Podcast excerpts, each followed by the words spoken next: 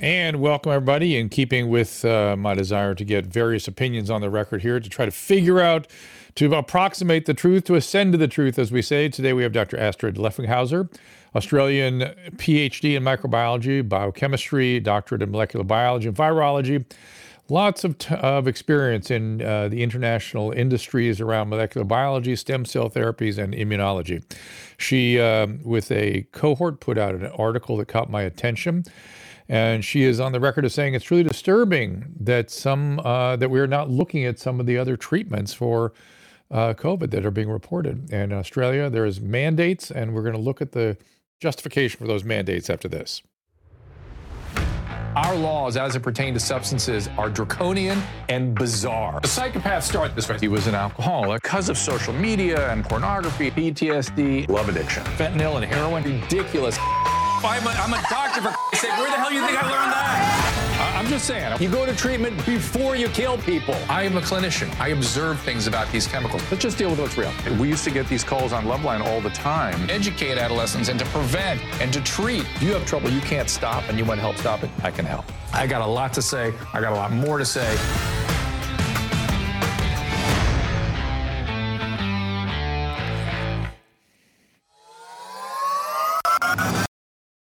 And as always, we are out on Restream. We're watching uh, the chat room there. We're also out on the Twitter Spaces as well as the Rumble Rants. Need to get you guys more active over there on the Rumble Rants. YouTube. You well, and of course we're all the usual places. Yeah, we take you know on Twitter. If you're on Twitter, you won't be able to. We won't be able to see your comments. But if you head over to YouTube, we can see them, or on, over to Rumble on the Restream. We, yeah, we, we don't see them. There. They're they're. I don't know why they stopped allowing that. Hmm, interesting. So yeah, if you're you're shouting into the wind, we I mean, we'd have to look at a separate page or whatever. So Okay, and let's talk a little about the schedule tomorrow. Dr. Scott Jensen in here early at twelve thirty Pacific yeah, time, three thirty Eastern yeah, with Kelly Victory. Yeah, RFK Jr. couldn't make it, so we we are bringing in Scott Jensen, who has some great news. We have Alex Berenson, amazingly coming in, maybe in studio on Friday. Friday. He was interested. Is is that? Got to clean set? this place up. Has that been uh, worked out? Is he actually coming in here? That's what he said. All right, so Alex. But Berenson. now I got to organize and clean. If he doesn't show up, I'm going to be pissed though if I have to put any work into this. Alex Berenson in studio, and then on Monday, April 10th, at three o'clock, uh, Robert Kennedy. On Wednesday, April 5th, three o'clock, Dr. William Makis, and then Tuesday, April 25th, Dr. Asim Malhotra, the cardiologist that's been in the news a bit been, he's interesting. He's the nicest guy in the world. He's been sort of weirdly controversial, and I don't know why you can disagree with him, and you should disagree with him if you, in, indeed, you should if you have differing opinion. But to sort of attack him as a person, sort of again, this is like attacking Jay Bhattacharya for who he is. Uh, history will not be kind to you for that. It seems to me, humbly. But today, as I said, uh, we have Astrid Leffringhausen in here. Uh, she wrote an article that caught my attention, most particular caught my attention in relation to the extremely rosy outlook that uh, Vicki Mail gave us with her research. And so, as always, I am trying to ascend to the truth here, trying to understand how there can be such dramatically different understanding of the literature out there and the data such as it is. So please welcome Dr. Leffringhausen. There you are. Welcome. Thank you for having me. It's a pleasure. Talk to people for a minute about what your training is and experience, so they understand from whence you're making your uh, your evaluation. Um, I started out with, with studies of biology in Germany and did my PhD also in in biology, and I was spe- specializing in microbiology and biochemistry because I always felt that microbiology and my, molecular biology are, are very important and um, kind of the future.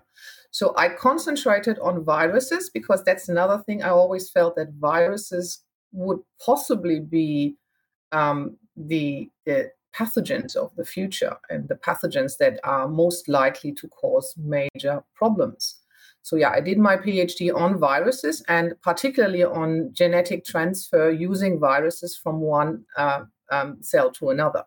So, I did molecular biology, I did gene transfer in my PhD work, and that was a three year work in, in the lab, followed by a um, by a, uh, basically a write up and uh, a disputation. That's the way it used to be in Germany. Now, after that, I um, went and joined a biotech company in sales and very rapidly went on to become export manager in that company and um, I worked internationally across most most of Asia and uh, parts of Europe. And from then on, I looked at immunology as a promising, more um, more interesting and new new area, and um, joined another biotech company after seven years with with the first one that specialized on stem cell therapy, stem cell treatments. And in my new role, I was responsible for installation and training of clinical personnel in using stem cells for treating terminally ill cancer patients that had been given up by standard medicine because they were beyond help. And the stem cell treatment was basically their last resort. It was possible in some cases, especially for younger children, to give them at least a couple more years, if not heal them, depending on what the general um, say disposition of the patient was. So I was working mostly in South America, Africa, and Eastern Europe with that. I did installations, trainings. I was in places like Kiev. I was in um, uh, uh, Kenya, Tanzania. I went to Argentina, uh, Brazil, and other places and did my work there. And after um, a couple of years of that, I decided I wanted to move away from Germany because I felt living there was quite confining. And I decided to move to Australia with my then company. And uh, in 2006, I did move to Australia and kept working in the biotech industry. A couple of years later, I started moving over to diagnostics. So I worked for a diagnostic company for quite a while and until COVID struck. And uh, COVID basically caused me to lose my position at that company because they insisted on um, vaccine, on their vaccine mandates, which I didn't agree with. And um, in Australia, there's a law that your health records are a privacy thing, so you are not supposed, or you're not, um, you're not can't be forced to uh, share your private health status with anybody. And I decided to stay in that position and say, I will not do this, and that's cost me my job. I got a new job very quickly because I'm well connected in the industry, but uh, it was um, a little bit of uh, an eye opener and um, uh, started me looking started me looking deeper into COVID and the COVID vaccines. And so, as you put things together now, there were a lot of excesses during the COVID pandemic. A lot of it we were watching over here, it seemed like Australia was way over their skis in terms of a lot of the things they were attempting. What, what were some of the first things that yeah. jumped out at you?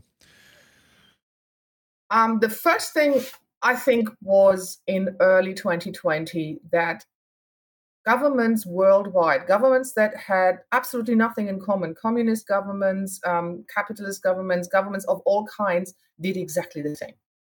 I thought that was absolutely weird. I've never seen anything like that before, and that that made me think something is wrong here. In the beginning, I thought, um, or to this day, I think they knew something they didn't tell us.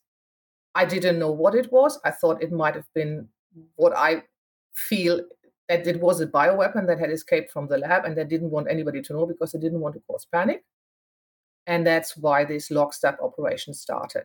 But that was actually the the time I started looking into this, and then um, following what they said was supposed to happen, this um, the suppression of early treatment, and then the all hail vaccines that were supposed to come later that year, and um, being myself from the biotech industry and understanding and knowing gen- genetic engineering and gene technology I knew instantly that this was not vaccines, but this was genetic engineering they were uh, attempting. And that was the point where I said, no, I'm, I'm not going to take any of these until at least five years have passed after full registration of these in, uh, injections.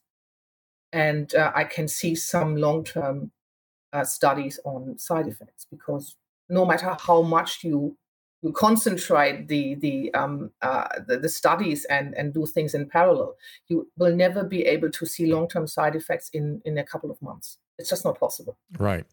It. it I, am glad I'm speaking to a German speaker because I've coined the term. It, it seemed to me that the way the governments approach, at least our government, I think Australia as well, approach this pandemic was safety uber alles and then vaccine uber alles right? I mean, th- those period end of story.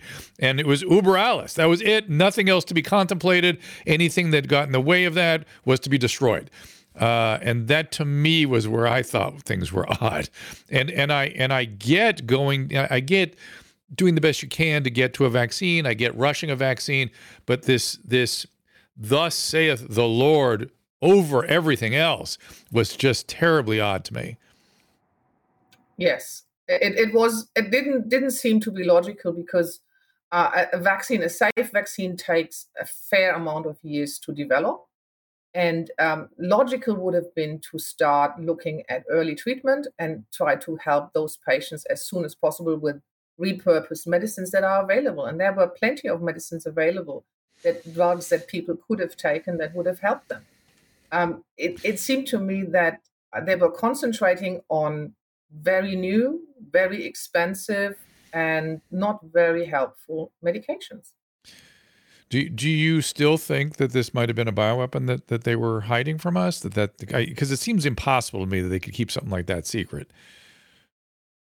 Well, like I said, it's it's a personal opinion. I I don't know. I'm not an insider in that area. I think um, I'm not even sure anymore if if there actually was anything like a pandemic because there are so many viruses out there that magically disappeared in 2020, like the flu virus, and there was no common cold anymore, and everything was basically labeled COVID. I, I don't know. Um, it, I think it, there might have been a um, a bio weapon, a, a virus that was engineered because there are some features of the sequence they published the um, the furin cleavage site and some other things that are definitely not natural that have never been found in any coronavirus before.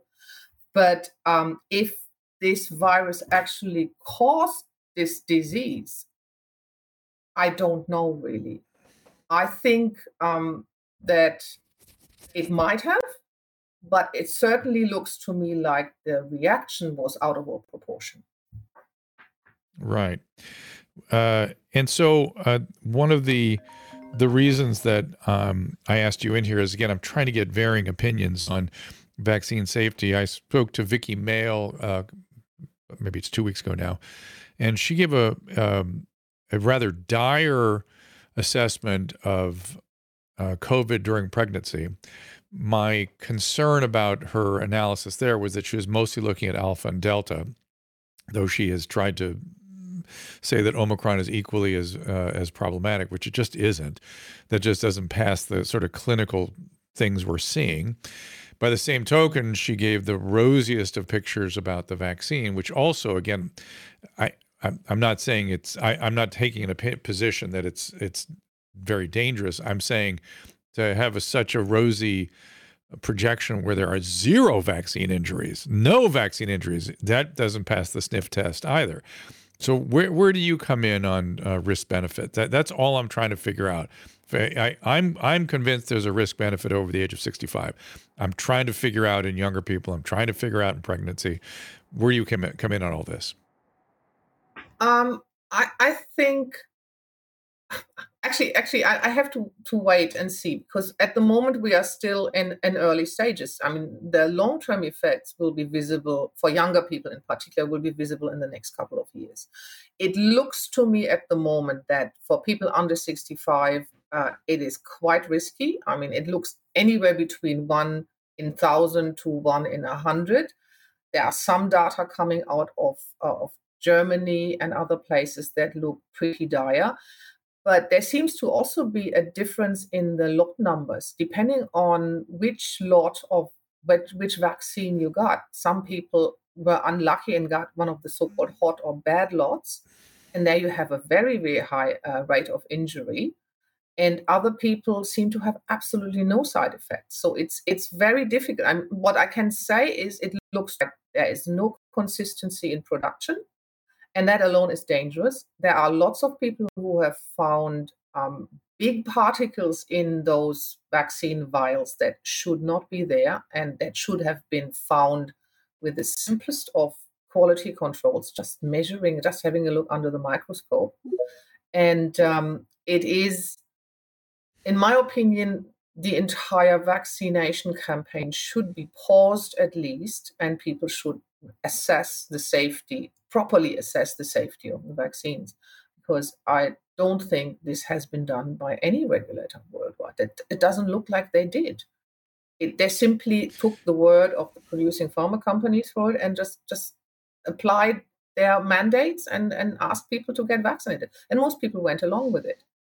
So, uh, and like I'm... because it is a genetic vaccine, it's not something that is is a proper vaccine. It's like a, a, a particle, let's say a protein, a, um, a, pathogen or a part of a pathogen that's given to in a certain amount to the person that's got, supposed to be vaccinated, and they have an immune reaction. What happens here is they're giving uh, the genetic information for producing the spike protein, which is supposed to be the the vaccine, the, the, the antigen that's produced, uh, uh, that's activating the immune system to produce antibodies. But because it's given in unknown quantities and we don't know exactly where in the body of the vaccinee it goes, it's impossible to predict what the in, uh, what the reaction will be. People, especially if you're elderly, it might not go very far and it might not have much of an Im- impact. But my elderly father, for example, who will be 90 this year, had following the vaccination first a turbo cancer and then, then a heart attack that required a six stents. Mm-hmm. He had no heart in, uh, disease before. So even in elderly people, depending on who you are, you could have severe side effects. And I have lots of side effects in my family. I've seen all of these pretty much directly after the vaccine. For example, my, my stepdaughter died a couple of months after the second shot.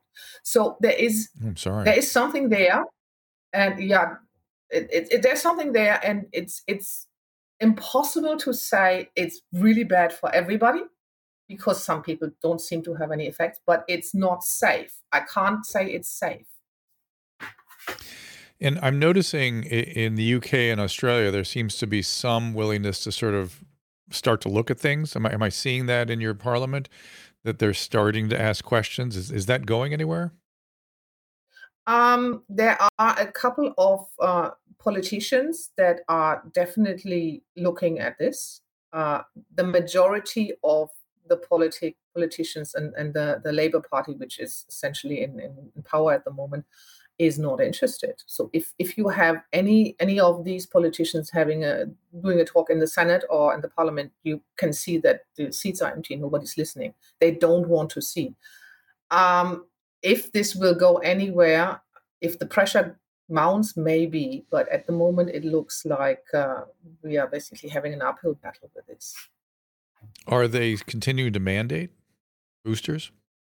No, no. I mean, they are strongly recommending. Um, I think for um, I think they stopped even for for healthcare workers. Healthcare workers were the first to be mandated, and um, and people who are in in care homes, for example and they are still pushing the jabs for healthcare workers and care homes, but it's not mandated anymore. So this is now uh, regarded as uh, your choice. But the people in the care homes, I think there's very little choice for them because what, what it means, if in most cases when they don't get jabbed, it means they are excluded from all social activities, and that is for an elderly person who lives alone in a care home horrible. It's really terrible. And and you wrote a review article uh, with Connie Turney. What what would what did you learn as a result of that review? Well, we, we looked at over a thousand um, publications uh, of the couple of the uh, previous years um, on side effects of the the, the, the jabs, and um, we went through um, the possible possible out, outcomes and essentially made a list of what the side effects were, and it was a huge list. Um, there were uh, a lot of neurological and neurodegenerative um, disorders are connected to the jabs. A lot of, of course, myocarditis and pericarditis. So diseases of the heart and the vascular system. And um, in general, uh, yeah, neurological disorders were, were really quite quite um, widespread, and um, we, we co- uh, covered all of that. So basically tried to sum up what we found in those articles in in this in our review, and also added a little bit on the Australian uh, view on this because we had been waiting. Both of us had been waiting for a couple of years then by that time for any kind of Australian publication on the vaccines, and nothing had come. So we decided we have to do it. Somebody has to start with this. But yeah, uh, well, it didn't I, look I very good. Yeah, go on. Finish that thought. I'm sorry. You you go ahead.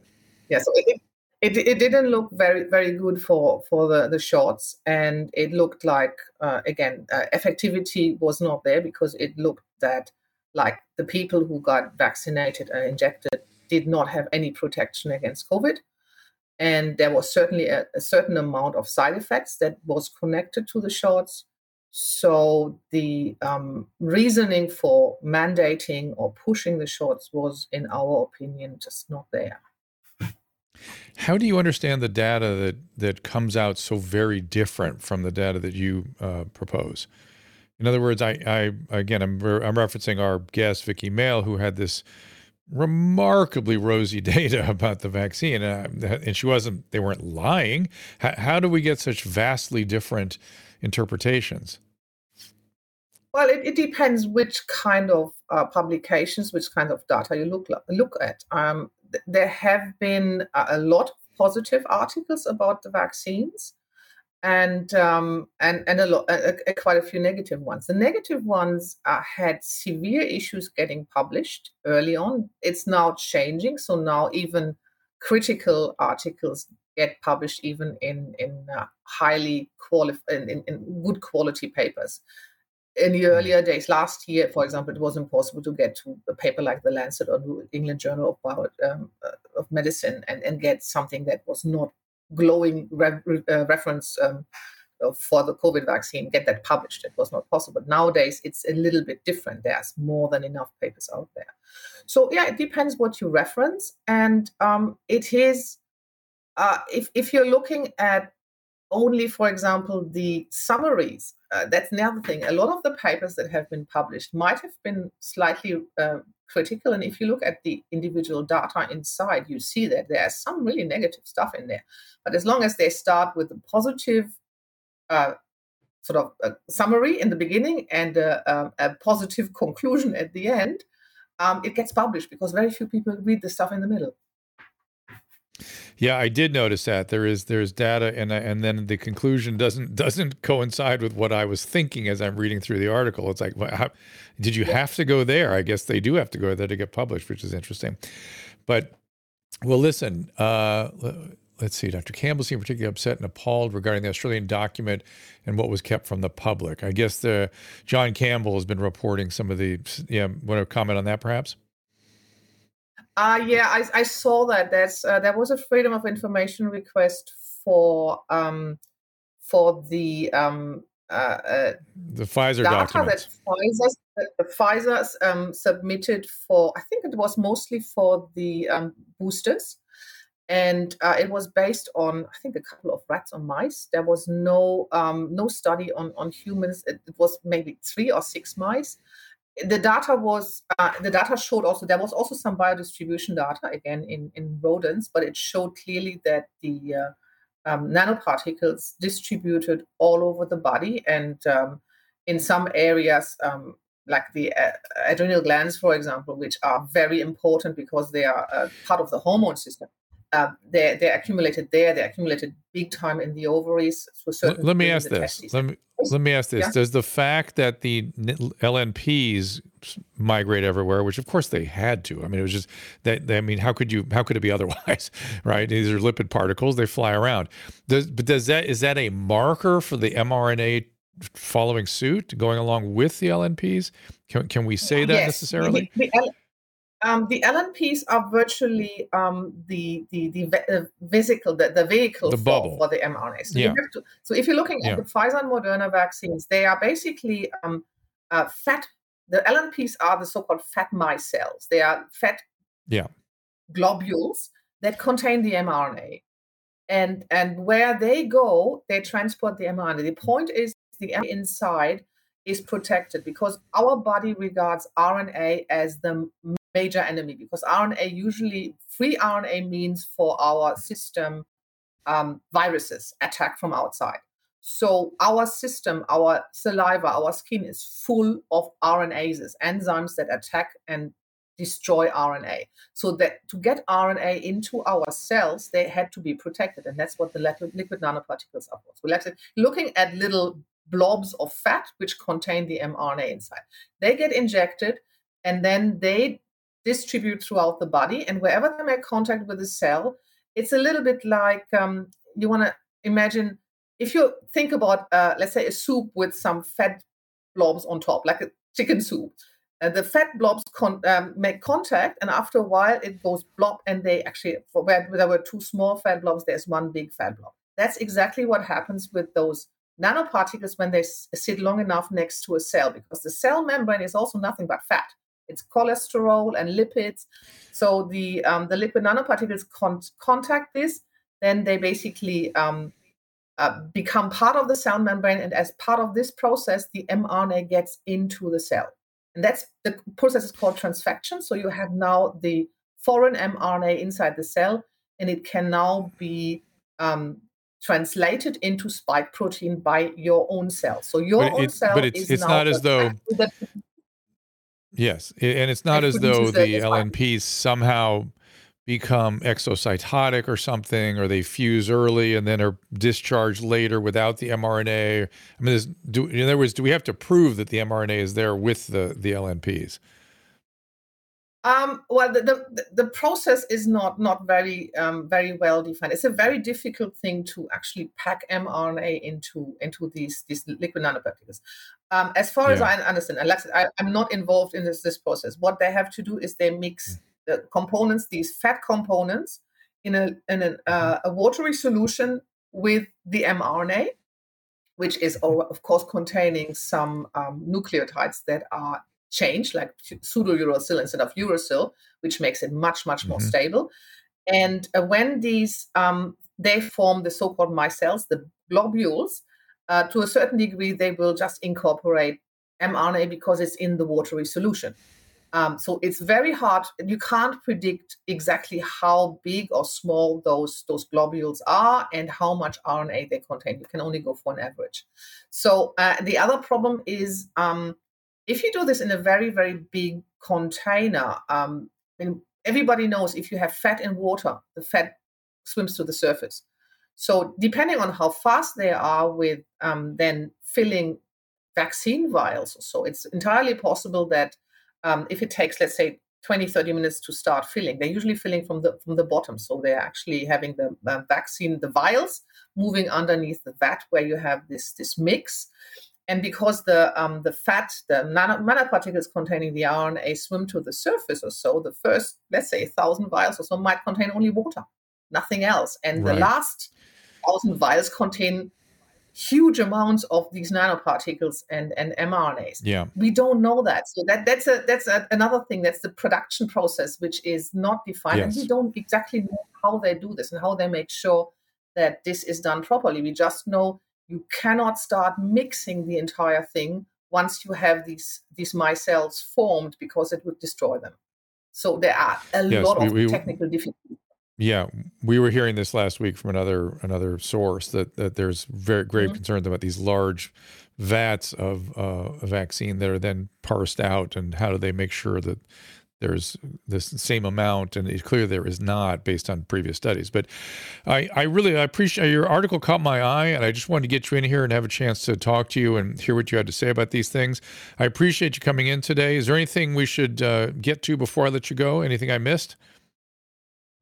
Um, no, not really. I think um, it, it's it's really an honor to be here. I'm glad we, we have a chance to actually say something for Australia, and I just hope that people have a chance to start looking more in detail in the vaccines and and start figuring out what actually happened, what went wrong, and maybe if it's even necessary to keep on vaccinating people, because uh, I feel that uh, we might actually have a look at this.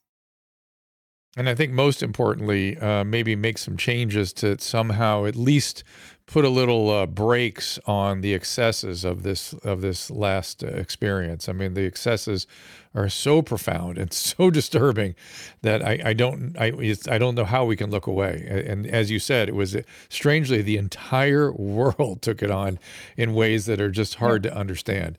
But uh, Dr. Astrid Lefringhausen, is there a website? You said you're not on social media. Is there a website you'd like us to send people to?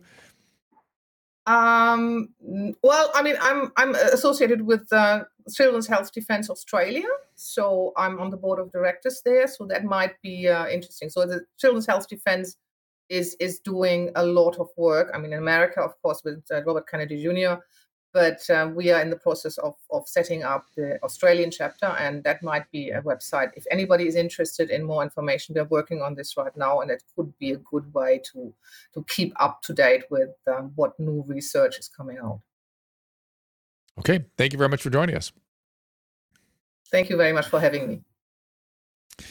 And for everyone else, we are going to take calls after this break. Uh, we are out on Twitter Spaces. If you raise your hand there, I will see you and I'll bring you up.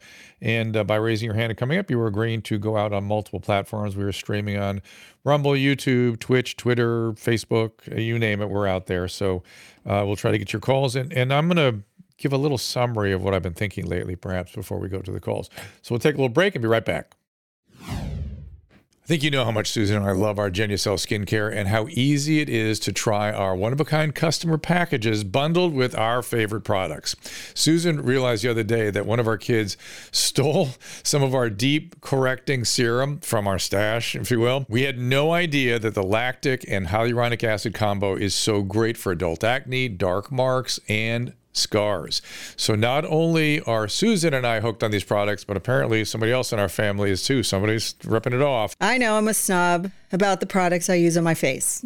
Everybody knows it. Every time I go to the dermatologist's office, they're just rows and rows of different creams retinols, vitamin C cream, under eye cream, night creams, scrubs. And then when I get to the counter, they're overpriced. All kinds of products that you can all find at genucel.com. I've fallen in love with this product at a fraction of the price. I've been using Genucel for six months now, and I'm very impressed. Great skincare is important at any age, and we love how amazing the results are. Thank you to Genucel. Plus, now you can find your very own bundle based on your unique skincare needs. Using cutting edge AI skincare technology, you can get a full skin analysis instantly and create a skincare regimen tailored towards your needs. Visit genucel.com slash Drew to check out our favorites and enter that promo code DREW, D-R-E-W, at checkout for added savings. All orders include free shipping and a free mineral mask. Order now. Go to genucel.com slash Drew.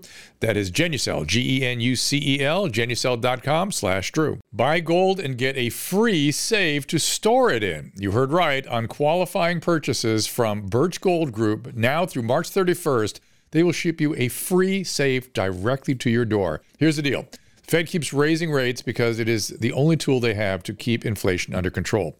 But it isn't working. You can't spend your way out of inflation. And you've seen the impact on the stock market. You've seen the impact on your savings. Hedge inflation by owning gold, whether physical gold and silver in your safe or through an IRA in precious metals where you can hold real gold and silver in tax sheltered retirement accounts. Birch Gold has an A plus rating with the Better Business Bureau and thousands of satisfied customers. Visit birchgold.com/drew for your free info kit on gold and to claim eligibility for your free home safe by March 31st on qualifying purchases. Again, visit BIRCH Gold, birchgold.com slash D-R-E-W. The parallel economy has empowered us to care for our health, well-being, as well as longevity. Likewise, for us pet parents who now have a place to go when it comes to keeping the family dogs, cats, even horses in the best shape possible. As a dog dad, I'm thrilled to be working with Pet Club 24 7 a company founded by two guys who lost dogs to serious conditions, including cancer. Pet Club 24 7 has an incredible array of products, including a line of supplements for humans, such as the Inforce Plus Coriolus Versicolor and Inforce Coriolus Versicolor with Reishi. My friend and colleague, Christina Ferrari, a cancer survivor herself, swears by it. When I was diagnosed, the doctor in the emergency room told me, you have two years to live. Oh boy. Along with the stem cell, I took these. I have been in remission for eight years now. For dogs, mush puppy treats are a fan favorite. Rex, you want to, oh boy. Oh, he came right. Oh, there he is. They are also made with the Coriolus versicolor mushroom, which supports their immune system according to hundreds of clinical studies. Here's Kristen Ludlow, National Vice President. That strain does matter. We do have the most potent strain, and we also extract it in a proprietary way. And that's why we've been having such wonderful experiences with these products. Mush puppies are made here in the U.S. There are no fillers. It's non addicting. Your dog can't accidentally overdose. Go to drdrew.com slash petclub247 for discount off the list price. That is drdrew.com P E T C L U B 247, Pet Club 247. First, there we are. My my crack producer is on top of that. So, bad news. Alex Berenson bailed. oh, what do you mean he bailed? Alex Berenson bailed. She just told me. Wait, eh, why don't you give him the opportunity to come by Zoom? Because then We will right. another time. He's. A, I don't know what's going on. In, you know, this happens sometimes. he te- he emailed me and asked if he could come into the studio. no, I know. Ask him. right. Look, tell him we have him booked and he needs to zoom in. you know what I mean? Let's, come on now. we'll find somebody better. Uh, tell him he needs to zoom in. That that that, that would be appropriate. It seems to me. Just, I mean, that would be a place to stop, right, Caleb? Don't you think? Yeah, yeah, exactly. Yeah, I mean, you can do that and just take the first half of a show and just come on. We also have Dr. Scott Jensen Exactly. tomorrow, which is going to be very interesting. Yes. Yeah. It will be interesting. We had him a couple times before, and he was always very. well, very you know nice. what? The good news is I don't have to clean the studio now. Maybe Susan sabotaged this one. Yeah, I think he he heard you talking. No, about I it. didn't. I didn't. So, so here we are now, where we are having all these differing opinions about the vaccine and vaccine safety, and it, it feels to me like everybody has excess built into their data somehow. Um, I am not yet ready to say that what Ed Dowd is finding is all the result of vaccine. I'm not prepared to say that.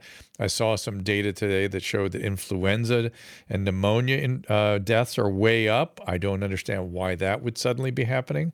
I have no doubt that COVID has had some effect on people's long term health.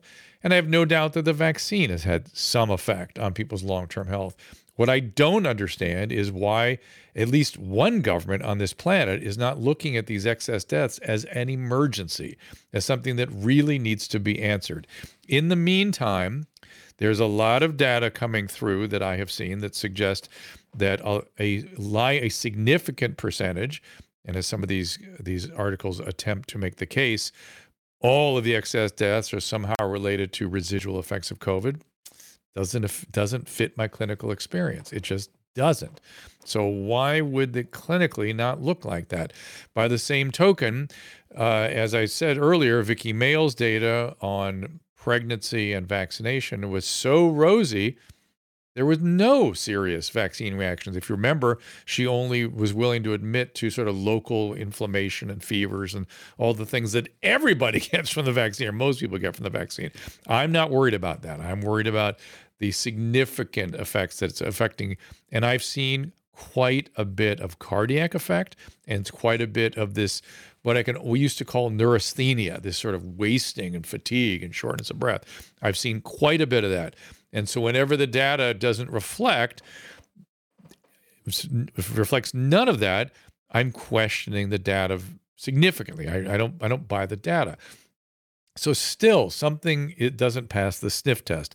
I, I think we're going to find that you know most people are not taking further boostering and so it becomes sort of a moot point at this moment except for pregnant women where the American College of Obstetric and Gynecology pushing very hard that they should get the vaccine because of fear of covid during pregnancy Again, most of the fear is a result of alpha and delta. I also see fear of COVID in children, and yet the potential fatality rate there is so low. Not seeing a lot of vaccine reactions in little kids, but then again, as uh, Dr. Lefringhausen just pointed out, we don't know the long term effects. And I saw a really interesting tweet today where it was a picture of uh, essentially a, a inflamed lung. It looked like a you know sort of a white out of the lung, and if you don't look closely, the the caption was this is the leading cause of death in children. I'm looking at it, and if you don't look carefully, you'll miss that there's a bullet in that six year old's chest. And indeed, violence of all kinds is the leading cause of death in children. And it's it it's not going to be enough to control guns. That is not the whole story. Uh, certainly, the ubiquity of guns, and I don't know how you pull that back into the you know get that that genie back in the bottle because the guns are just everywhere already. So it seems to me we need to begin solving problems about what it is to live amongst a lot of firearms. Uh, as I said, I'm taking questions. I'm going to go to your questions here on the uh, Twitter Spaces. There's uh, lots of hands up, and I will just go right down the line here and uh, see what you guys questions. This is Open Sleigh. Open Sleigh. Hey, Drew. Hey there. You know, uh, and hey, Caleb and Susan. It's lovely to talk to you all. Um, Drew, you. I just wanted to come up and say I was on here with you months ago. It might have even been late last year. And I had asked you to look deeper and to not be afraid and to ask questions and push back against the, the suppression of information that we were facing last year. And I just want to say thank you. You're doing it. Bro, you're killing it. You're doing it. And I, I, I can't be more proud to just be here wow. and see you ask these questions and get the answers that we want. And that's all. I love you all. Thank you. Thank you, my friend. What's your oh, name? I love you more. Oh, is he gone? You're not going to tell us your name before you go? Unmute. Oh, he's gone. He's our goner. That was sweet. That was that was. Very, oh, missed it. I'm sorry, my friend. But you know, you know, in as it pertains to that, we have learned so much incredible stuff about where lockdowns came from and who the uh, what was the other? I saw another article. I saw a really good review article on lockdowns that went beyond what Michael Senger was showing us. So there's again each there's lots of tributary stories, but fundamentally, we learned that lockdowns were a political maneuver by the Chinese Communist Party. That they had a graph. If you put up Michael Senger's book there on the front page of his book, uh, Snake Oil Science or something, I think it's called. Snake Oil. Snake Oil. Um, you will see the graph goes up and then goes flat at the moment they put the uh, lockdowns in place, which is, co- of course, Total bullshit. So you see the yellow line there? That's the actual published graph that uh, the Chinese Communist Party put out, indicating the success they were having in controlling COVID and preventing it from going all over the country, which of course it did. Yes, the yellow line is their graph. That, that graph is so laughably uh, apocryphal. It's it's it's. I don't have strong enough language to describe it. And the fact that our our scientists contemplated that that was truth, I, it's hard to imagine. But there was a lot of going back and forth. We've also learned that there was an industry of pandemic preparedness, that there were professionals trained and ready, the gunslingers waiting to pull their guns out in a, in a firearm, you know, wait, waiting to have that battle, waiting to, they knew the pandemic was coming and they knew what they had to do. When you're a hammer, everybody, the whole world is a nail. And those hammers started nailing like crazy in response to that data from China. Even then, though, the idea of complete and total lockdowns had not quite yet fully been contemplated. They'd been exercised, they'd been thought about, there were advocates, but it wasn't until Lombardy, Italy, and the various political leaders there put complete lockdown in place and as we have learned from Michael Senger, and I've seen elsewhere quoted, one of those political leaders in particular did not really look at this as an opportunity to squash COVID so much as an opportunity as a Sinophile, as an enthusiast for President Xi and the Chinese Communist Party. It was an opportunity to get one step closer to showing what a totalitarian intervention would look like. He wrote a book about it. When it clearly failed, that book was taken off the shelves. But in that book, he didn't mention, again, Michael Senger has read this book, I have not. He did not mention controlling COVID. He mentioned the political impact of being able to totally shut down a society.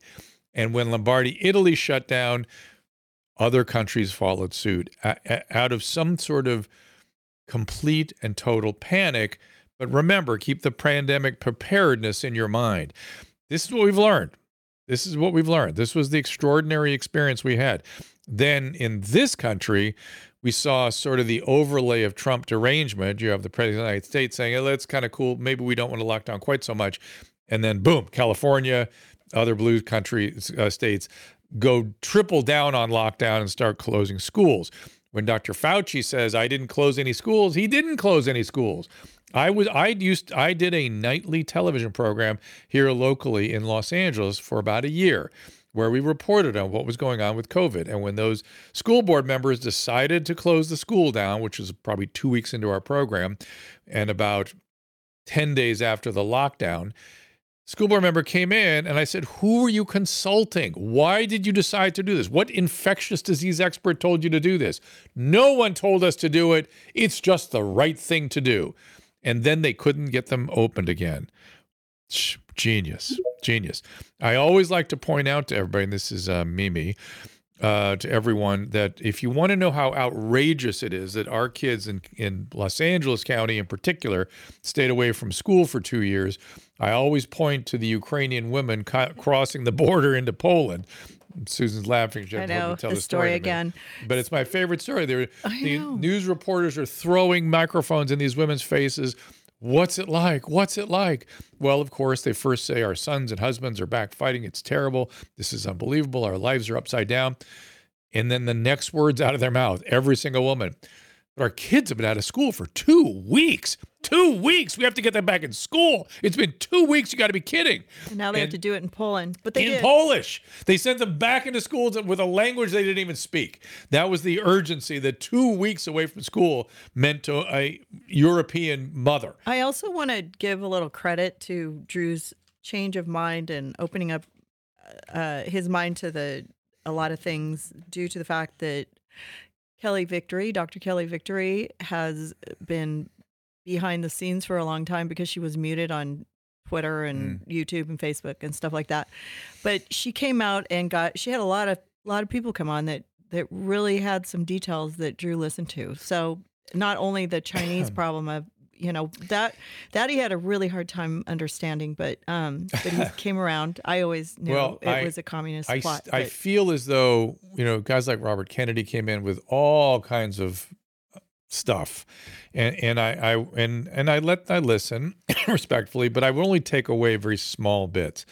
And what I took away from my last experience with uh, Mr. Kennedy was that he's a lawyer making a case and and so everything you know he's yeah and another, he's also trying to help people. He's another hammer for which the whole world is nail i get it. He's making a case. But i took away from that conversation the sense of the coziness between the regulators and the and the drug companies which i did not know. I didn't know how cozy that was. And that was interesting to to learn that. So what were you saying susan? I'm sorry. Well i just i appreciate that you were willing to listen to these other sides because we, yeah, i don't know why we were never canceled on twitter because i guess we just sort of had to walk the line and I, I am literally trying not to go too far one way or the other. I'm actively trying because when when the data and the opinions are so divergent, truth probably isn't going to be all one way or the other, right? I mean, think about it.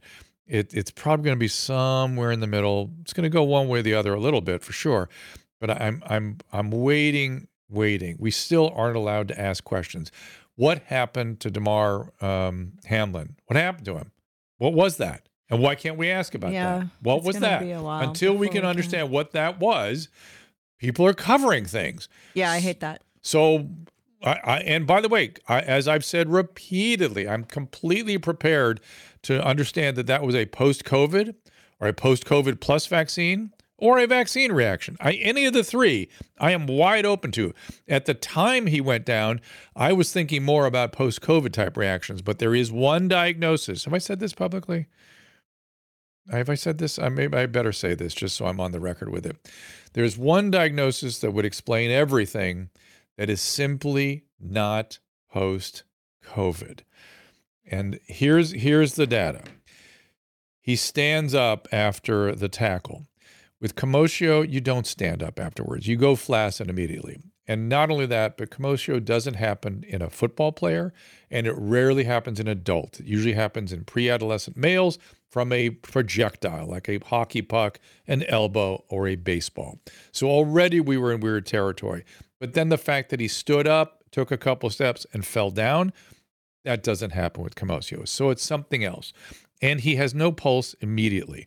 Well, what kinds of things do that? Well, only a few things do it. Most of them are cardiac. And when the cart is restarted again, people usually kind of come around. Now, they can have a shock lung, right? So they need to be ventilated, and they can have neurological effects, and they can be a while before they're breathing normally on their own. But in Damar's case, he arrested again in the ER. That's weird unless he also had a heart attack or some heart injury from having been without a pulse. But he they were on him pretty quickly. So why would that happen? Then he recovered neurologically ahead of his pulmonary improvement. There were reports, again, I wasn't there, but the reports were he was awake and communicating on a ventilator. That's the opposite of the direction it normally occurs. So, what things would cause sudden no pulse, rearrest in the ER, and the pulmonary status to lag behind neurological would be a pulmonary embolus. And a pulmonary embolus happens during acute COVID, which he did not have, and it has been alleged to occur related with the vaccine. So, my suspicion is the only possible diagnosis that they would be motivated to hide, because everything else could be post COVID. But why are they hiding it? I have I I'm just going to conclude it must have been a pulmonary embolus, and they're not willing to to tell us about that, which to me is, I, I listen. You as the public should be outraged, and I mean outrage and beyond outrage, that anybody who's representing you or giving you information or as an elected official feels like you can't handle the truth you should be so you should be beside yourself with anger. You can't handle the truth. They don't have faith in your ability to handle the truth or to handle information as it comes in. That is disgusting, personally. I believe I, my entire career that people can process things, learn things, try to understand things, find sources that they can rely on. But the fact that there are people out there that don't believe that you can handle it, or that you shouldn't handle it or that it's too much for you to incorporate into your thinking or that it will cause you to go into some other kind of uh, misinformed kind of state. Uh, sunlight and truth and information, in my experience, has never done that to people. Never. And so, it, I, and I worked in a psychiatric hospital for 30 years. Information helped clear people's sense of paranoia, not added to it. Uh, so my my th- you know where are they getting these ideas that you can't handle the truth? I I don't know. I don't know because it flies in the face of how I have experienced uh, how humans work and what they do with information. Mimi, unmute yourself there. Let's get to it. Okay, thank you, mm-hmm. and thank you for letting me speak in your space because I'm pissed off. I'm okay. a military brat, and I um I just want to give a smidge on how I grew up. I'm a military brat, so I was raised on a military base. And I remember all of us kids, and we had the ice cream truck, but we did have a truck that was coming out there spraying. And we would run around and it was it was it was good times. We would be able to play and as long as the I guess I would say when the street lights come on, you bring your butt back home and play in front of the house. Mm-hmm. Um, that was the good the good, the good, the good. Um, I am a 70s. I, I can, I guess I can say I'm a Z. I guess that's what it is. I'm damn near 50 years old. But anyways, times have changed. Yes, indeed. Um, um, I came in your space earlier, Drew, you know me, and I came in, I was talking about chicken pox. And I'm like, well, dang, you know, and I had that debate, and I'm like, oh, um, after that point, I've never took the flu shot. I didn't have to do that. But I believe, like, um, when we get certain, um, I would say, viruses or diseases, the immune system is supposed to build up, and that's the white blood cells. The white blood cells is supposed to kill everything that's in the red because the red is always the highest in the human body. Am I correct, Drew? The you, white you have cells. white blood cells a very complicated system of uh, various lymphocytes and neutrophils and macrophages and other things, and they transform and they build. You know, they become plasma cells and plasmacytes and push out the you know it's a, the immune system. They push out the antibodies. It's a very very complicated system, and uh, it's it's more. Um, I mean, red cells, yeah. I mean, red cells are, are there are definitely more red cells than white cells, and they're responsible for delivering oxygen. Um, so it's a different function entirely. But mm-hmm. but it but it is the case. I mean, I I'm sympathetic. You know, let me just put it this way. Um, if I was hearing you speak a couple of years ago, I would have been like, no, no, no, you got to, you got, listen, vaccine, just take the vaccine. Just, it's so silly. I, I've said uh, repeatedly, that there are not enough vaccines on earth for my family. I get them vaccinated, I, the, everything, everything, everything, everything. And I fought for vaccines and I fought for the HPV vaccine. But you know what? I'm fighting harder well, now. Wait, hang on, hang, hang on though. I'm fighting harder now for individuals to be able to be in control of their own bodies and their own medical decisions. That to me is more important than anything else right now. So Mimi, I totally respect and and I, if I were your doctor, we would make our decisions together. I would do my best to persuade you to my point of view, but my priority would be to to deliver medical care to your satisfaction based on your wishes. That is the priority, and and I've learned that through this pandemic. Okay. Okay.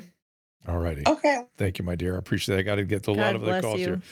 Uh, there's a lot of. A lot, I like that olden days stories uh, and being natural and normal. Well, I, I look, uh, I love that HPV vaccine. Uh, I, you know, a vaccine that prevents cancer, and you can argue with me all day about whether you think it does or it does not. Believe me, it does. Not perfectly, but it does. I still get checked for HPV for some reason. I don't know. You why. didn't have the vaccine. The vaccine no, I didn't. Around. But mm-hmm.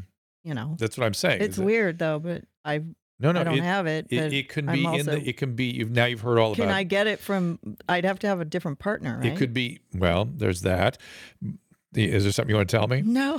And and is there and and what happens is the genetics gets incorporated, and you've heard now about genetics all these last few weeks. The the the HPV can get incorporated into the cells in the endocervix, and over time produce a cancer. Yeah, so but that's but if I never had it, why do they keep checking me? Because you, it could be hiding there. Essentially, the way they think about it. At my age, yep, it would have come out by now. Nope. No. Well, yes and no. I mean, yes and no. So. I mean, I don't care. They can check for me. I don't give a shit. But. All right. So let's keep going. But I just wondered why they did. We have lots of questions here. I'm going to try to get to everybody and people we haven't had before. Uh, okay. This is Coach. We'll get Coach up here. Um, Good. I'm trying to get to as many of you guys as I can. I'm sorry. Coach, your hand is up. I know you got to just unmute yourself. So all you got to do. There you are. Okay. Hey, you was uh, talking about uh, Hamlin earlier. Um, I'm actually I'm in a hospital now. I have lupus. Mm-mm. 21 years here. Oh boy. And oh boy. Uh, uh, no, that's um, rough. 21 years going strong, but um, with Hamlin, is it possible that it was uh, ventricular tachycardia that did that to him, like a pulseless one? It could have been, uh, yeah, it uh, could have been a rapid rhythm. It could have been a ventricular fibrillation, or it could have been a rapid rhythm, either ventricular or supraventricular, that was so fast there was no pulse. Which, by the way, I've seen a bunch of that from the vaccine. Now, could that? I've also seen stuff like that from COVID but that wouldn't have caused him to rearrest in the ER, and it would not have caused his lungs to lag behind his neurological improvement. Those are the two things that are, were odd. Now, there may be explanations for that, but those two things are very odd for a primary cardiac arrhythmia. Usually, an arrhythmia like that, you hit it, you electrocute. super uh, Either either ventricular or supraventricular, you hit it with electricity, people come right back boom, they're back. Right. And, and, so, and they don't rearrest typically unless there was also a heart attack or there whatever was causing the arrhythmia is still there. And what kinds of things could cause arrhythmia? Well, myocarditis, but we haven't heard about whether he had myocarditis. And it doesn't look like he had that. I mean, no, I don't know. I mean, we aren't hearing about him being on. We aren't hearing a lot of things. There, there may be many other explanations. I'm totally with you, um, but the why would they? They wouldn't hide that because that could easily have been a post-COVID phenomenon, right? Right. Yeah. I, I, have had it, and I've because um, I have super SVT, yeah. um, and I've had two ablations. Mm. Uh, my heart rate, where it, my resting heart rate would hit like 300. Um, mm. And uh, I've been, been much better now since the that, second ablation. Is that from your lupus, or is that from COVID, or is that what? What was that from? Uh, that uh, no, we don't, and mm. that's the sad thing about having lupus because no matter what happens to us, it's going to always be it it, can, it it can always be the lupus right did you yeah. did you have to take cytotoxic drugs or are you being controlled on the milder stuff uh they um now i'm just on um metoprolol no no uh, no i mean for your lupus oh for my lupus i'm on hydroxychloroquine yeah that's what i use for lupus isn't yeah, it weird? Isn't it weird that that drug? You got to that, put up the banner, Caleb. Yeah, I know we're not allowed. I'm to rushing to find my button. We're not allowed to say that word on YouTube. The H word. But isn't it said that word? That here's a drug. Here's a drug that you've been on for years. I've prescribed for years. That has all this weird connotation to it now. Isn't that weird? Yeah, and, and I and I've been in the hospital and I have blood clot, uh, mm. which you know, and and it's crazy because the doctor comes in and you know, we don't have to wear masks in the hospital or in doctor's appointments or anything anymore. And he's coughing up a lung, and I'm sitting there just like, mm-hmm, you know, and, and yeah, and he's like um, telling me that one of my doctors passed away, my Ooh. my neurologist. Oh my god! And yeah, and I was like, what? And he goes, and the crazy thing about it, and he winks at me. He's like, they don't know why. Oh boy. Well, it, Joyce, right? Is that your name?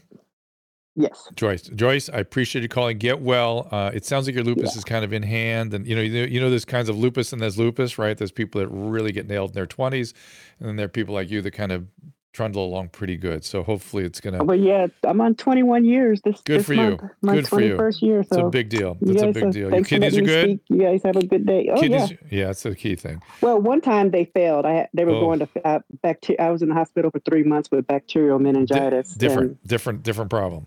That's that's not the Yeah, lupus, by the way. that's for for change. That's not the lupus. But but damn, Joyce, Thank you for letting me- Joyce, Yes. enough with the medical system. Damn, enough. Woo! It SVT of 300, meningeal sepsis, uh, lupus. That is enough, my dear. You need a break. I, have had so much adenosine. I can't even tell you. That Oh. stuff is uh, scares the crap out of the me. I- adenosine. Yeah, that's to break the SVT. Yeah. Well, I'm sorry you've Yeah, been going but- through all this, but damn, woo, that is interesting. Sorry about your doctor. Yeah, exactly. Uh, this is Canuckle. Let's see what that's all about. Uh, whenever there's, cl- yes, your hand's up. I see you, and uh, you're up, and all you got to do is unmute your mic. There you are. Dr. Drew, thank you so much for hosting here today. And uh, I I had a question for your guest, but I think she's off the line now. Is that correct? Yes, maybe I can try to channel her. I'll, I'll speak to a different question that I have, and it's probably more important and, and prescient to the current concerns. But have you followed the work of Kevin McKernan and his recent investigation on uh, the mRNA vaccine vials? Uh, I believe I, you know, the name sounds very familiar, and I am familiar with the, with the vial by vial variability. I'm familiar with that. Yeah, he's just, I mean, maybe that's an important thing to. Uh, the amount of process contamination. Oh, jeez. Yeah. that they're seeing in, in not just the vials, but the, the bivalents, which are three or four months old. These are things where Yes. if there was process contamination issues in 2021, That's right. maybe they could have got a hall pass because it was an emergency, but there's Correct. no excuse right now for that. And when they're looking at DNA plasmid contamination that's over a hundred times the allowable amount, Mm-hmm. and, and those are EMA amounts. I don't know what is in the US or in Canada where I'm at, but uh, one analysis found 30% of these bivalent vials was off target process contamination and, yeah, and not I know. I we were hearing. Who did we report? Who did we talk to last week that reported on all this? We we had somebody come in here, uh, an immunologist. Susan, help me. It was like maybe Friday. Was it Sasha? It was Sasha. Sasha Latipova. I think she was reporting Yep. that. And, and um, and yeah, and that's that may end up being the story, right? That might be the reason that so many people are having adverse reactions and other people are having none, which is what Dr. Lefringhausen was just bringing up. Thank you, my friend. I've got to keep moving because um, there's so many people that want to come up here. I want to give everybody a chance. This is Health Uncensored. Uh, if you are up, uh, there you are. Hi, Dr. Drew. Thanks for having me on. You betcha. Um, my question is kind of indirectly related to vaccines, but more overall health. Um, I kind of preface it with some quick information. Um, in the late 18th century, um, healthy resting body temperature for humans was established at 98.6 degrees Fahrenheit. Mm-hmm. And um, that was held as fact throughout the 19th century by everyone in the medical industry. 98.6 degrees Fahrenheit was healthy resting body temperature. Um, it was kind of said that if your body temperature was lower than 98.6 degrees, it was reserved for the elderly and the chronically ill. Um, over the past 30 years, 98.6 degrees Fahrenheit is no longer the average. Mm-hmm. We're cooling down as a society, collectively speaking. Um, at the same time that our body temperatures are coming down, the rates of various chronic illnesses are coming up. We're also experiencing widespread endocrine problems. Um, in the United States, men's testosterone levels are currently at their lowest in recorded history. That that just um, by itself, by the way, could account for the temperature change. But go ahead. Okay. Um, I'm just curious your opinion. I mean, it. I know there's no way to give a clear cut answer, but I'm curious your opinion overall on what's happening to us as a species. Our body temperatures are coming down. Chronic illness is becoming commonplace. It's being it's being normalized in the media and TV and movies you know, um, as a well respected physician and doctor, what's your personal opinion on all this? Well, uh, I still don't think we have enough information to know exactly what this is. In fact, I don't know. You know, when people talk about chronic illnesses, I, I'm never entirely sure what they're talking about. I think it's really easy to point at. I mean, I've been dealing with chronic illnesses my entire career. I mean, it's that's mostly what you deal with in general medicine. Um, but it's clear that our diet and our body weight and um, you know our lack of physical activity all these things are definitely impacting on what's going on here. Whether or not people are living uh, let's say longer than they would have otherwise and that's why they're then developing chronic disease i don't know. I don't know the answer to that. But uh, yeah we're we're not doing a great job. More concerning to me frankly is the massive drop in the expected uh, life expectancy in the United States relative to other countries. I don't know if you've seen that data, but our life expectancy dropped dramatically in the last two years, and it has continued down. So it is not just COVID. So the question becomes, what you know? And and by the way, you mentioned chronic illnesses. Uh, how about chronic psychiatric illnesses?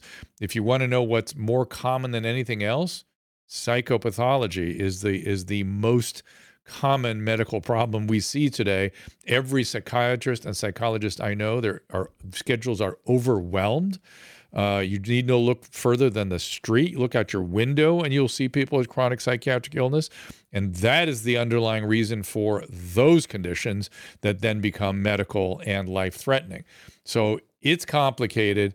I would say that um, more than anything else, we've created a system where people that could be helped are not allowed to be helped for various reasons.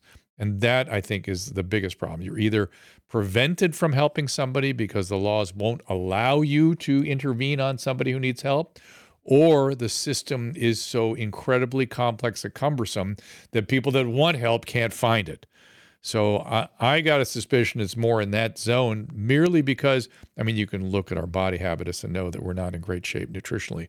But beyond that, uh, it, it is it is more in the zone of caring for people, getting access, or being able to treat people who need it and who die because of the result of not getting the care they need. Okay. What? That was a long explanation. Okay. Boring, you mean? Oh no. Usually she means boring when she no, says no. that. That's usually what you mean. Uh, let's get so uh, Alex Berenson is on for Friday via Zoom. There we go. Well done. You we just, both win. I don't have to clean, and that's right. That's right. And he doesn't have to stay the full hour; just half hour is fine, even.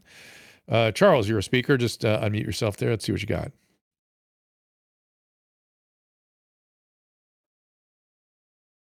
There you are. Oh, hello. Hey there. Yeah, uh, two points. Uh, the body temperature, I think some of that has to do with the onset of the use of antibiotics.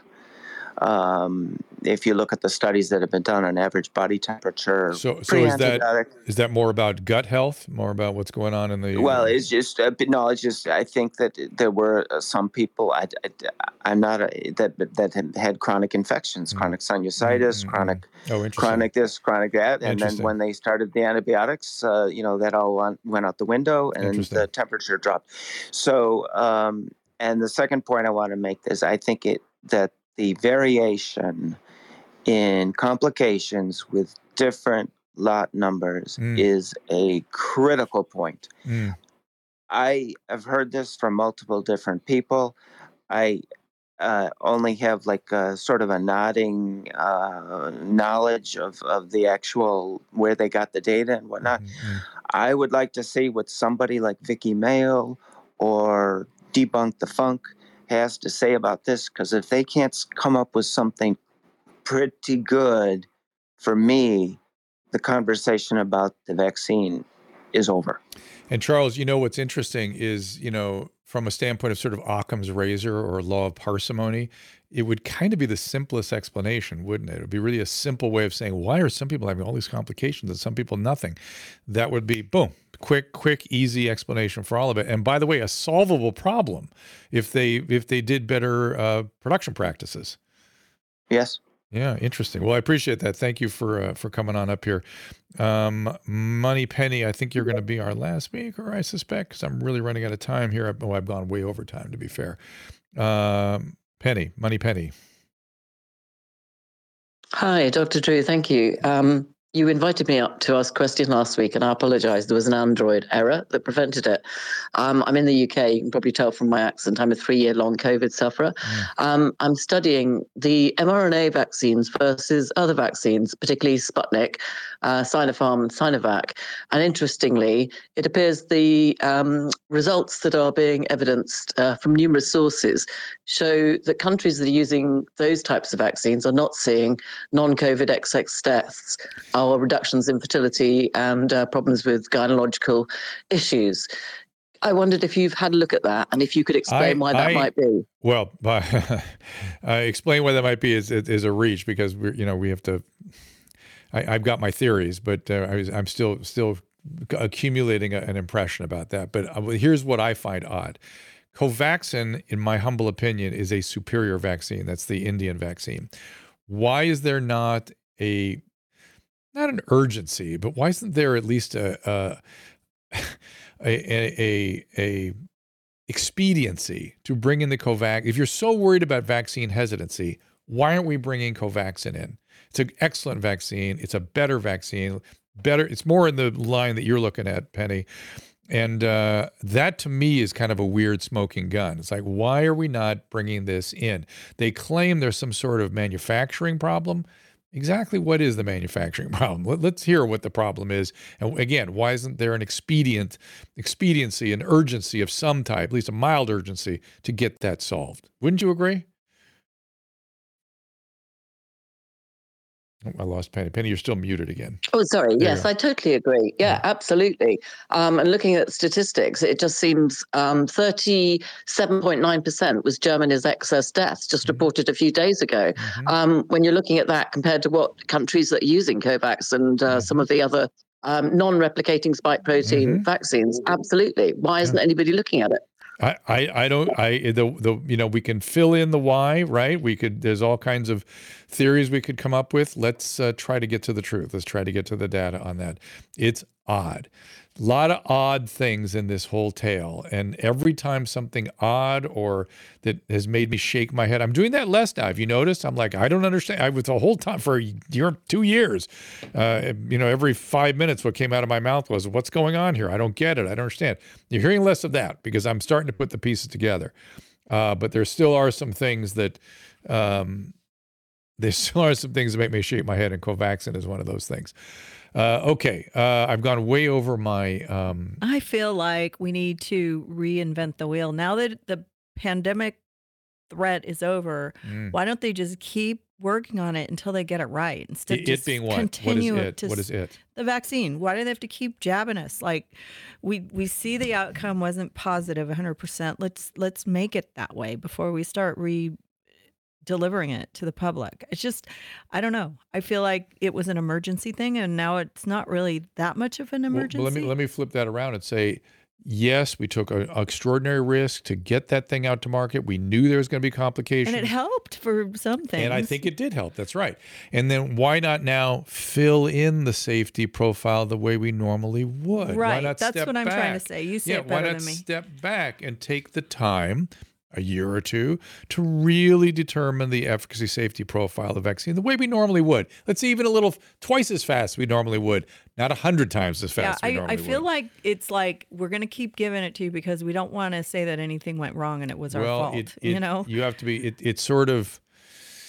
It's like a, why are we did I, so much data like to see where COVID was, but we're not doing the data on the things that are not working out so well because they don't want to be, you know, have to apologize hey, for look, making mistakes. They still they've have made lots of mistakes. Um, they're still well, they're also co- making money, and it. You know, uh-huh. I I'm starting to believe that, but it's mm-hmm. yeah, it. I just like I I my uh, fake boob analogy. Okay, in the seventies, the big thing really was where are we going with this? silicone boobs, you know, because Yeah. it was a thing. And I said, you know, I want to wait ten years and see if it's a healthy thing for women before I ever do it. So I was actually kind of right. You know, there were a lot of mishaps with women with with silicone breasts, and I always was wondering. You know, everybody And was. by the way, it took 30 years for that to really kind of sort out. It's still sort of being sorted out, even. I now. mean, you're putting this in your body. It's like you should know that there's risks. Right. Hey, this is a good point. Whenever you're having surgeries, everybody, I don't care how routine the surgeon makes it seem. Surgeon surgery is a big deal. And once you've had one surgery, you're usually heading down a path of revisions and other surgeries, particularly when there's prosthetics involved. So anyway, Well, I never needed them after that, and it came in naturally, and I'm happy I never did. it came in naturally. Oh my God. I hope you're all getting entertained by this. this, this is high. And, and Caleb, you good? You're not laughing into your microphone. You're, you're, uh, maybe you're asleep. Uh, all right, everybody. We thank you for coming by. We have tomorrow at twelve thirty. We have to fly tomorrow again, so we have Yeah, a, that's why I didn't want to have to clean the playroom because we have to travel. So yeah we have a twelve thirty show tomorrow with uh, I've already forgotten. We have somebody coming in. Oh, uh, uh, Ron. Um, what did I say? Dr. Ron Johnson, Scott Jensen, Scott Jensen. Scott Jensen. Then those two guys remind me Oh, of each Ron other. Johnson. Interestingly, uh, and then again now Friday will be normal time. Is that correct? Yes, Alex Berenson at three o'clock on Friday. So today is Monday, Tuesday, Friday. Let me review a little bit of the, the schedule coming up. Uh, Tuesday, Wednesday, Thursday the following week, and then I think we get weird again. Yeah, then we, do. go. It, it's kind of strange because we have to travel to Austin so much for your mom's house. Yeah. And I think next Friday is my episode of your mom's house. Oh, really? Because Well, I was after Lauren Compton. Remember I met Ah. her in the foyer. on her way out? Right. So everybody support Susan's appearance on uh, your mom's house, uh, Dr. Drew After Dark. Uh, send lots of uh, We love took her way. callers. It was it was actually interesting. We'll probably do the same thing this next time. I'm trying to I don't. you I in. you know what? I'm. I don't know why people think that I'm good at this, but I just do it because I'm. I'm supportive. Answering calls about crazy sex stuff. Not everybody would say things like, you know, the COVID vaccine reminds me of breast implants. It.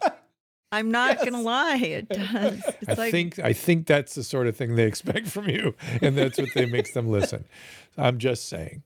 Uh, let's see. What, let's see what the restream says. Yeah, Hold on here. I. Uh, James says I'm in denial. What am I in denial about, my friend? Uh, thank you, guys. Uh, thank you. Thank you. I'm seeing a lot of thanks here. Tom Cigar, try it out. Yes, sir. Uh, Scott Jensen tomorrow. and I want to know what to do about a drone floating over our house. I Mm. want to know how to. Am I supposed to call the police? No, you take a report it? picture and then you have. I didn't. I didn't have my phone in my hand. Okay. But what? What? I mean, are you supposed to report it, or is that something that you're? You should tell the neighborhood, or wonder if it's You have- somebody's. you have a son that's a lawyer. He was telling you what to do. You were not listening. Well, Well, he says it's invasion of privacy, but what did he tell me to do? Take a picture. I, I it got away before the picture. I understand. But So, still, should stand I by. tell the neighbors that it's there and to lock their houses or? Mm, oh, I see. Uh, I'm worried about security. Like, are It's they always trying to see if possible their it is one of the neighbors too. It's it's possible it's one of the neighbors. some stupid kid or whatever. But I, I don't know. Maybe I, I've never had. I've never seen it before. So, but if anybody has any suggestions on, uh, y- type it out and tell me what I'm supposed to do. I'll, Oh, so the um, the restream is telling you to just shoot it down. So there you go. so there's- Emily over there's- here. there's our restream. would- Emily has a reason to. All right, Caleb, you want to put the uh, upcoming guests up there But so it's we gotta uh, be here for me to it shoot it again, down. and then we'll get out of here.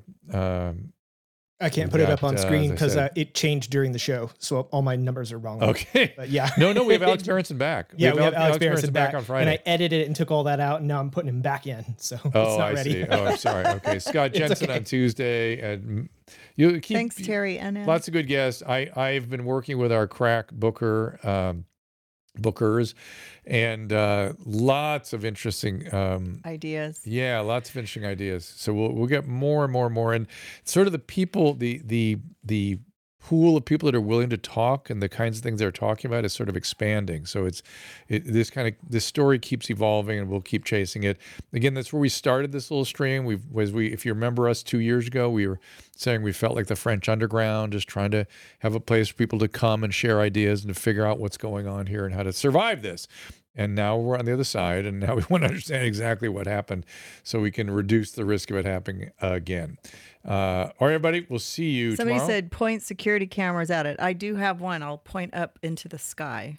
All right. So then I know it's here. All right. We will see That's you a good idea. tomorrow at uh, Thank you. 12:30 Pacific, 3:30 Eastern. We'll see you Need a then big tomorrow. ladder.